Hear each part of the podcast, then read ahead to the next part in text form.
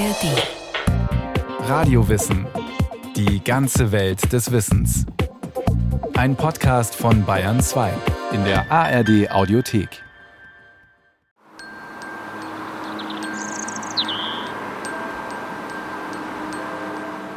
Ende Februar fängt es langsam an, dann März geht so, aber April ist in der Regel die Hölle. Also da kriegen wir bestimmt 200 Tiere in einem Monat fast ausschließlich aus dem Wohngebiet. Nester bauen die an den Balkonen und da fallen die Jungen dann runter, beziehungsweise beim ersten Ausflug kommen sie vielleicht gerade noch runter, aber nicht mehr nach oben. Manchmal sammelt die Eichhörnchenmutter ihre Jungen wieder ein und bringt sie in Sicherheit. Aber in der Stadt ist das oft schwieriger als im Wald. Wenn sie nicht kommt, ist menschliche Hilfe nötig. Sabine Gallenberger ist die Gründerin und Vorsitzende des Vereins Eichhörnchenschutz e.V., der ein bayernweites Netz von Pflegestellen aufgebaut hat und pro Jahr im Schnitt 500 Eichhörnchen das Leben rettet. Dafür hat sie im Jahr 2014 den Bayerischen Tierschutzpreis erhalten. Ihr und den anderen ehrenamtlichen Helfern geht die Arbeit zwischen Februar und Oktober, wenn es junge Eichhörnchen gibt, nie aus. Die Stadt ist ein schwieriger Lebensraum. Zu viele Autos, hungrige Krähen, Hunde und Katzen, viel zu ordentliche Gärten mit viel zu viel Pflanzengift und ungesicherten Regentonnen. Manche fassen sich ein Herz und suchen den Menschen auf, damit er ihnen halt hilft, was ganz oft verkannt wird, weil die Leute gar nicht verstehen können, dass das ein Hilferuf ist. Manche klettern den Leuten sogar die Beine hoch, dann heißt es, oh Gott, Hilfe Tollwut. Also laut Robert Koch Institut Eichhörnchen kein Tollwutüberträger und in Deutschland gibt es schon lange keine Tollwut mehr derzeit. Aber die suchen wirklich nur Hilfe. Bei Doris Nogay aus München-Waldrudering finden Sie diese Hilfe und auch die Gesellschaft von Artgenossen, die junge Eichhörnchen für ihre Entwicklung unbedingt brauchen. Handaufzucht ist anstrengend. Die Eichhörnchenkinder brauchen alle vier Stunden eine spezielle Aufzuchtmilch. Wenn sie ganz klein sind, alle zwei Stunden, auch nachts. Die Jungtiere bewohnen große Käfige im Wohnzimmer und tragen die Namen, die ihre Finder ihnen gegeben haben. Lotta und Maggie zum Beispiel, eine rot, eine schwarz, sind Schwestern. Die rote, die ist auch irgendwie cooler drauf als die schwarze. Die ist auch nicht so ängstlich wie die schwarze. Die schwarze hat sich zwar inzwischen auch an mich gewöhnt, aber die ist immer noch etwas zögerlich. Und die rote ist so richtig draufgängerisch, die kommt sofort und will auch raus und so. Ne? Also die sind schon vom Charakter her sowas von unterschiedlich. Kleine Eichhörnchen empfinden den Käfig als Nest, aber wenn sie größer werden, springen sie unruhig umher. Mit etwa 14 Wochen wird es höchste Zeit zum Auswildern. Sabine Gallenberger sorgt dafür, dass dies außerhalb der Stadt geschieht, in großen Auswilderungsvolieren am Waldrand, in denen die Tiere erstmal ein paar Wochen bleiben. Dann können sich an die Umgebung gewöhnen, an die Geräusche. Sie lernen sich zu warnen, auch mal von einem Greifvogel. Also es ist ja immer einer in der Gruppe, der ein bisschen schlauer ist oder ein bisschen sensibler auf die Umgebung. Und die lernen sich das untereinander. Und dann wird die Klappe aufgemacht und dann können sie raus. Aber die ersten Wochen wird auch nachts wieder zugemacht, wenn sie dann drin schlafen, vor Marder sicher zu sein. Die sind, wenn sie klein sind, schon zutraulich und so. Aber spätestens, wenn die in Auswilderungsvolieren sind, die würde ich sagen, die meisten scheuer werden. Sind die wenigsten, die dann wirklich zahm bleiben. Ne? Und das soll ja auch so sein. Ja? Also ich versuche die Bindung zum Eichhörnchen spätestens ab der Zimmervoliere ein bisschen zurückzunehmen, damit die Trennung nicht so schwer ist. Ne? Weil sie sind einfach putzig. Man muss sie einfach gern haben. Ne? Wenn du mich jetzt schreiben sähst, würdest du deinen Spaß daran haben. Mein kleines Eichkätzchen will den Brief durchaus nicht zustande kommen lassen. Bald zupft es an der Feder, bald hüpft es über das Papier, und wenn ich das Tintenfass nicht immer zudeckte, würde es gewiss seine Pfötchen hineintauchen und dir ein Autograph mitschreiben. Hast du je ein solches Tierchen in der Nähe gehabt? Ich kenne nichts anmutig possierlicheres. Wir haben das unsere schon zwei Jahre, und es macht uns viel Vergnügen, denn es ist so zahm, dass es die Hand leckt und hinterherläuft wie ein Hündchen.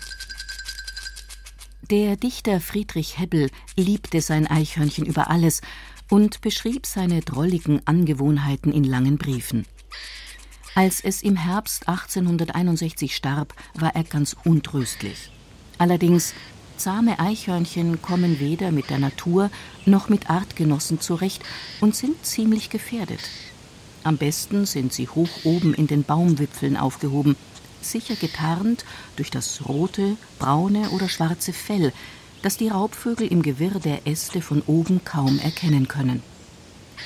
Der Eichhörnchenbauch ist immer weiß und verschwimmt, vom Boden aus betrachtet, mit dem hellen Himmel. Auch in ihrer Fortbewegungsweise sind die Tiere perfekt an den Lebensraum Baum angepasst, sagt der Eichhörnchenexperte und Sachbuchautor Dr. Stefan Bosch. Es gibt nur ganz wenige Tiere, die genauso gut klettern können und die wie die Eichhörnchen auch mit dem Kopf voraus stammabwärts klettern können. Und das schafft man nur, wenn man eine Vierpunktaufhängung hat und zwar mit zwei Haken nach oben und zwei Haken nach unten. Das hat der Kleiber in der Vogelwelt und das hat das Eichhörnchen. Und das Eichhörnchen kann sich nur deshalb an vier Punkten festhalten, weil es im Sprunggelenk eine 180-Grad-Drehung machen kann. Wenn wir nach vorne schauen, schauen unsere Zehen auch nach vorne. Wir können aber nicht die Zehen um 180 Grad nach hinten schauen lassen, aber das Eichhörnchen kann das. Und deshalb kann sich mit äh, den Hinterbeinen die nach oben gedreht sind, oben festhalten und mit den Vorderpfoten, mit den Krallen unten festhalten und kann deshalb den Stammkopf voraus abwärts klettern und auch natürlich hervorragend nach oben klettern und sich überhaupt in den Bäumen sehr gut fortbewegen, weil die scharfen Krallen extrem stabilen Halt geben. Auch an glatten Rinden können sie sich relativ gut festhalten. Und wenn sie nicht zu glatt sind, können sie auch an den Hauswänden hochklettern. Ein ganz wichtiges Körperteil ist der Eichhörnchenschwanz. Er kann zwar keinen Fall bremsen, wie oft behauptet wird, aber er gibt eine gute Balance beim Klettern und hilft auch beim Springen, indem er die Flugeigenschaften verbessert. Das Eichhörnchen verlängert damit seinen Körper und weiß von den Lanzen, dass lange Lanzen besser fliegen als kurze. Er dient aber auch noch zur Thermoregulation. Die Eichhörnchen können sich damit praktisch zudecken und einwickeln im Winter, wenn sie in ihrem Kobel den Tag verschlafen. Sie haben auch noch ein spezielles Blutgefäßnetz, wo sie überschüssige Körpertemperatur im Sommer über den Schwanz abgeben können. Und der Schwanz dient der Kommunikation. Die Eichhörnchen leben ja weit verstreut im Wald, aber mit dem Schwanz können sie Gefühle oder Erregung ausdrücken und das können andere Eichhörnchen, die auch weiter weg sind, beobachten und können damit zum Beispiel die Stimmung ihres Reviernachbarn wahrnehmen. Eichhörnchen haben keine Flügel und leben dennoch zwischen Himmel und Erde. Das hat Menschen schon immer fasziniert und ihre Fantasie angeregt. In dem Roman Eichhörnchen des russischsprachigen Autors Anatoli Kim, erschienen 1984, ist das Eichhörnchen ein märchenhaftes Schwellenwesen, das häufig seine Gestalt wechselt. Symbol für die Vielstimmigkeit der Welt, für Wandlungsfähigkeit und Perspektivenreichtum. Im Wald verwandle ich mich, vergesse im Nu die Fertigkeiten des zivilisierten Wesens klettere auf Bäume und hüpfe von Zweig zu Zweig. Wenn ich mich so eine Weile vergnügt habe, erklimme ich den allerhöchsten Baum und sitze ganz oben still auf einem schwankenden Zweig. Die wunderliche Welt der Waldwipfel liegt vor mir. Ich sehe das dichte Grün, das vom Wind bewegt wird wie das Meer. Das wohl älteste literarische Eichhörnchen findet man in der nordischen Mythologie, genauer gesagt in der Edda, einer isländischen Textsammlung aus dem 13. Jahrhundert, die auf sehr alten Überlieferungen basiert. Hier wird von der Weltenesche Yggdrasil erzählt, in deren Wipfeln ein Adler und an deren Wurzeln ein Drache namens Nidhogg, ein schlangenartiges Ungetier, haust. Der Adler verkörpert Licht und Transzendenz, der Drache die dunklen und bösen Mächte.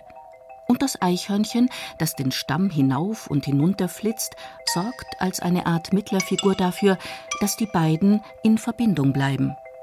Ratatoskr heißt das Eichhörnchen, das herumspringt an der Esche Yggdrasil.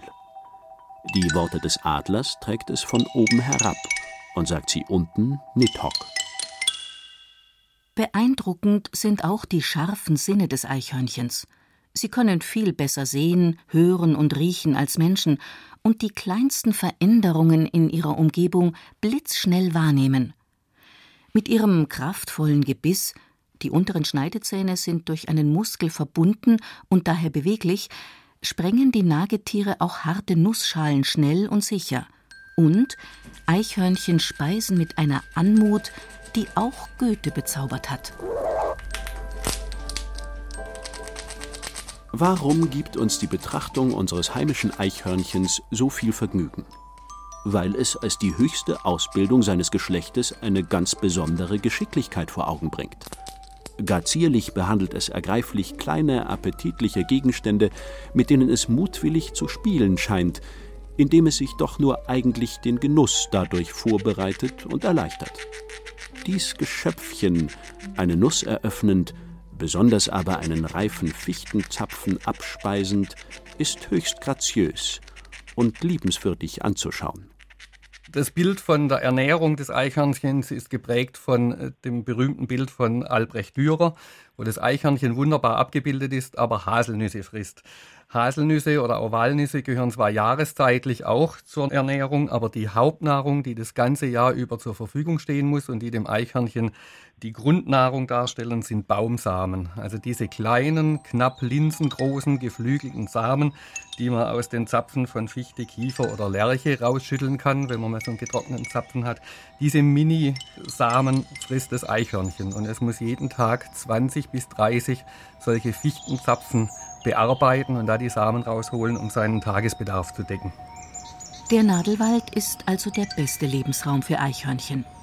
Sein Nahrungsangebot ist natürlichen Schwankungen unterworfen. Mal gibt es viele Baumsamen, manchmal wenige, und danach richtet sich auch die Anzahl der Eichhörnchen. Und wenn wir sehr gute Eichhörnchenjahre haben, wenn es viele Eichhörnchen gibt, dann gibt es Abwanderbewegungen aus dem Nadelwald in die Umgebung und dann kann man sie auch im Laubwald oder halt auch in Gärten und Parks feststellen. Deshalb ist es oft so, dass man im Laufe der Jahre mal Eichhörnchen im Garten hat und in manchen Jahren auch nicht. Jedes Tier hat sein Revier, das es mit den Duftdrüsen an seinen Pfoten markiert. Die Tiere sehen sich aus der Ferne, nehmen aber außerhalb der Paarungszeiten wenig Kontakt zueinander auf. Die Mittagsstunden verbringen sie gern schlafend in ihren Nestern, denn den ganzen Tag hüpfen und springen, das wäre für die stressempfindlichen Tiere zu anstrengend.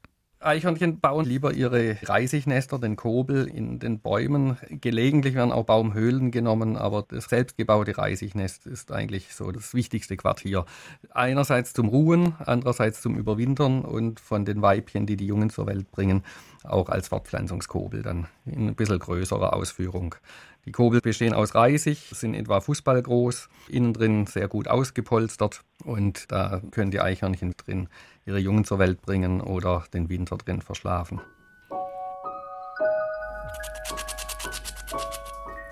Im Winter verlängern sich die Ruhepausen deutlich. Oft liegen mehrere Tiere in einem Kobel, um sich gegenseitig zu wärmen. Einen richtigen Winterschlaf halten sie aber nicht. Sie müssen täglich raus, um Nahrung zu suchen, in den Bäumen oder in ihren Vorratslagern, die sie regelmäßig anlegen und meist auch wiederfinden. Aus liegen gebliebenen Samen sprießen neue Bäume. Auf diese Art unterstützen die Eichhörnchen das Ökosystem Wald.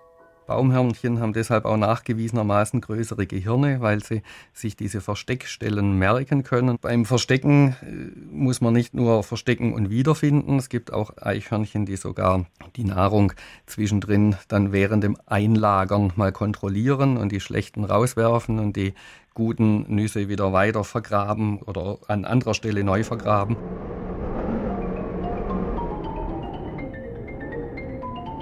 Im Winter sehen Eichhörnchen deutlich pummeliger aus als im Sommer, denn ihre kraftvolle Muskulatur und ihr leichtes Skelett sind unter dem wesentlich dichteren Winterpelz verborgen.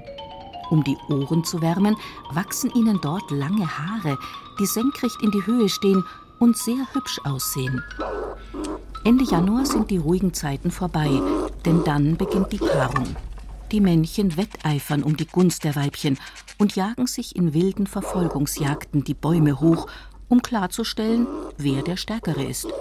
Auch wenn sie doch auf Distanz auseinanderleben, gibt es Ranghierarchien, die vom Geschlecht und vom Alter und vom Gewicht bestimmt werden.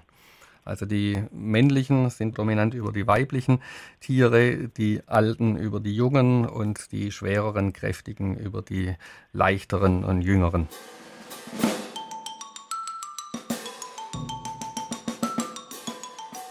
Sind die Ernährungsbedingungen gut, kommt es im Spätsommer noch zu einem zweiten Wurf. Die Weibchen ziehen durchschnittlich vier bis fünf Junge alleine auf. Am Anfang sind sie winzig, nackt und blind, doch sie wachsen schnell und nach etwa 38 Tagen geht's rund. Die Balgereien beginnen, erst im, dann rund um den Kobel. Kämpfen, drohen, sich durchsetzen, das muss man alles lernen, wenn man später erfolgreich ein eigenes Revier besiedeln will. Das aber schaffen nur wenige. Nicht nur, weil viele Jungtiere der industriellen Forstwirtschaft zum Opfer fallen, die ihnen keine Chance lässt, es ist auch ein natürlicher Ausleseprozess. Das trifft aber eigentlich für alle wildlebenden Tiere zu, dass die Jungensterblichkeit im ersten Lebensjahr extrem groß ist. Beim Eichhörnchen bewegt sich das auch so um 70, 80 Prozent der Jungtiere sterben und nur ein Viertel bleibt etwa übrig, um die Art weiterzuerhalten. Normalerweise genügt das auch. Eichhörnchen sind in ganz Europa und Asien verbreitet und gehören noch nicht zu den gefährdeten Tierarten. Aber in England ist eine Konkurrenz entstanden, die die Eichhörnchen zu verdrängen droht und die in ein paar Jahrzehnten wohl auch Mitteleuropa erreicht haben wird. Die Grauhörnchen. Die stammen aus Nordamerika und wurden im 19. Jahrhundert nach England gebracht, entkamen dort ihren Käfigen oder wurden einfach ausgesetzt. Solche Aussetzungen sind nie eine gute Idee, denn sie können das heimische Ökosystem nachhaltig durcheinanderbringen. Grauhörnchen sind größer als Eichhörnchen und kommen mit Laubbäumen viel besser zurecht. Sie verursachen mehr Verbissschäden in Wäldern und setzen auch den Waldvögeln zu. Eichhörnchen nehmen Singvögel oder Singvogelnester sicherlich nur als Gelegenheitsbeute, an die sie zufällig drankommen. Ihre Hauptnahrung brauchen sie auf jeden Fall von den Baumsamen. Es gibt bislang keine Hinweise, dass Eichhörnchen die Bestände von Singvögeln nachhaltig beeinflussen. Bewiesen hat man es mittlerweile schon für die Grauhörnchen in England. Es gibt mehrere Waldvogelarten, die nachteilig vom Grauhörnchen beeinflusst werden, weil die Grauhörnchen auch an deren Nestern gehen und die ausräumen. Außerdem tragen sie ein Virus in sich, das ihnen selbst nicht schadet, den Eichhörnchen aber schon. Das Squirrelpox-Virus, auch Eichhörnchenpocken genannt.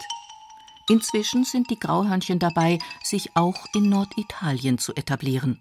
Leider gibt es auch durch den Tierhandel immer wieder noch Nachschub. Es gibt Menschen, die sich Grauhörnchen kaufen und die wieder aussetzen.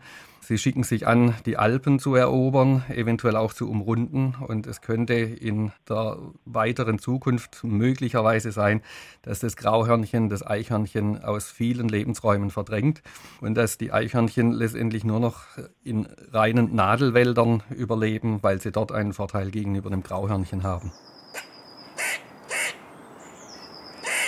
Natürlich können die Grauhörnchen nichts dafür. Und sie sind ja auch fast genauso niedlich wie Eichhörnchen und sogar weniger scheu.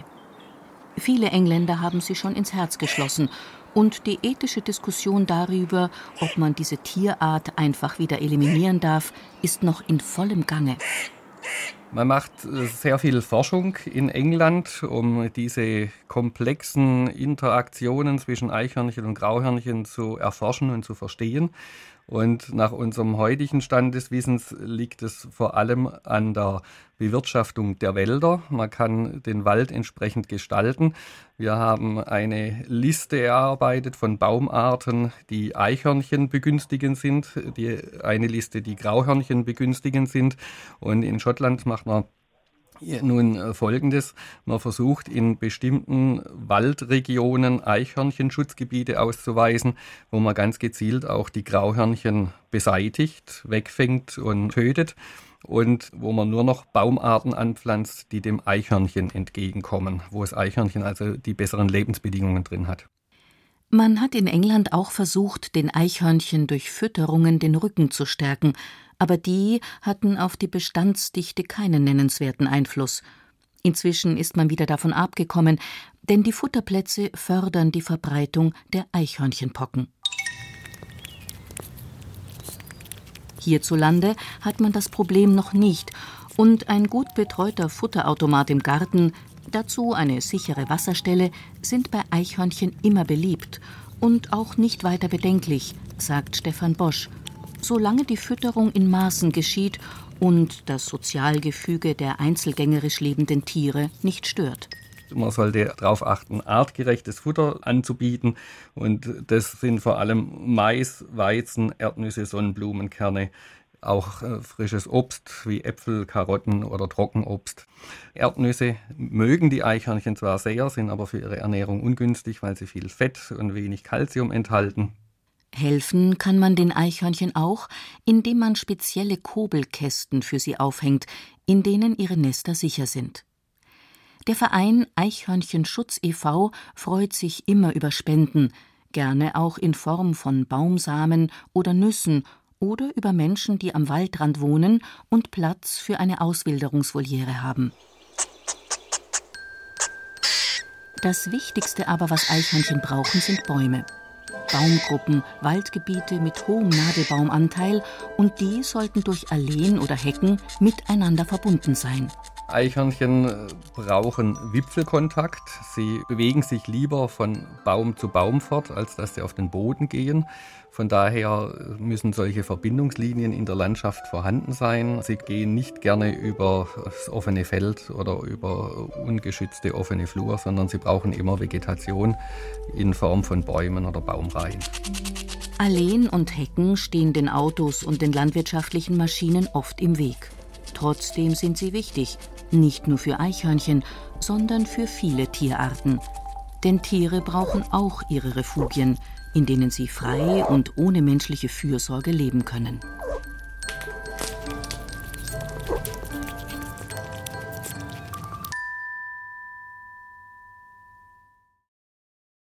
Sie hörten Eichhörnchen, kletternde Kobolde von Brigitte Kohn. Es sprachen Ruth Geiersberger und Thomas Birnstiel. Ton und Technik Adele Kurziel, Regie Susi Weichselbaumer. Eine Sendung von Radio Wissen.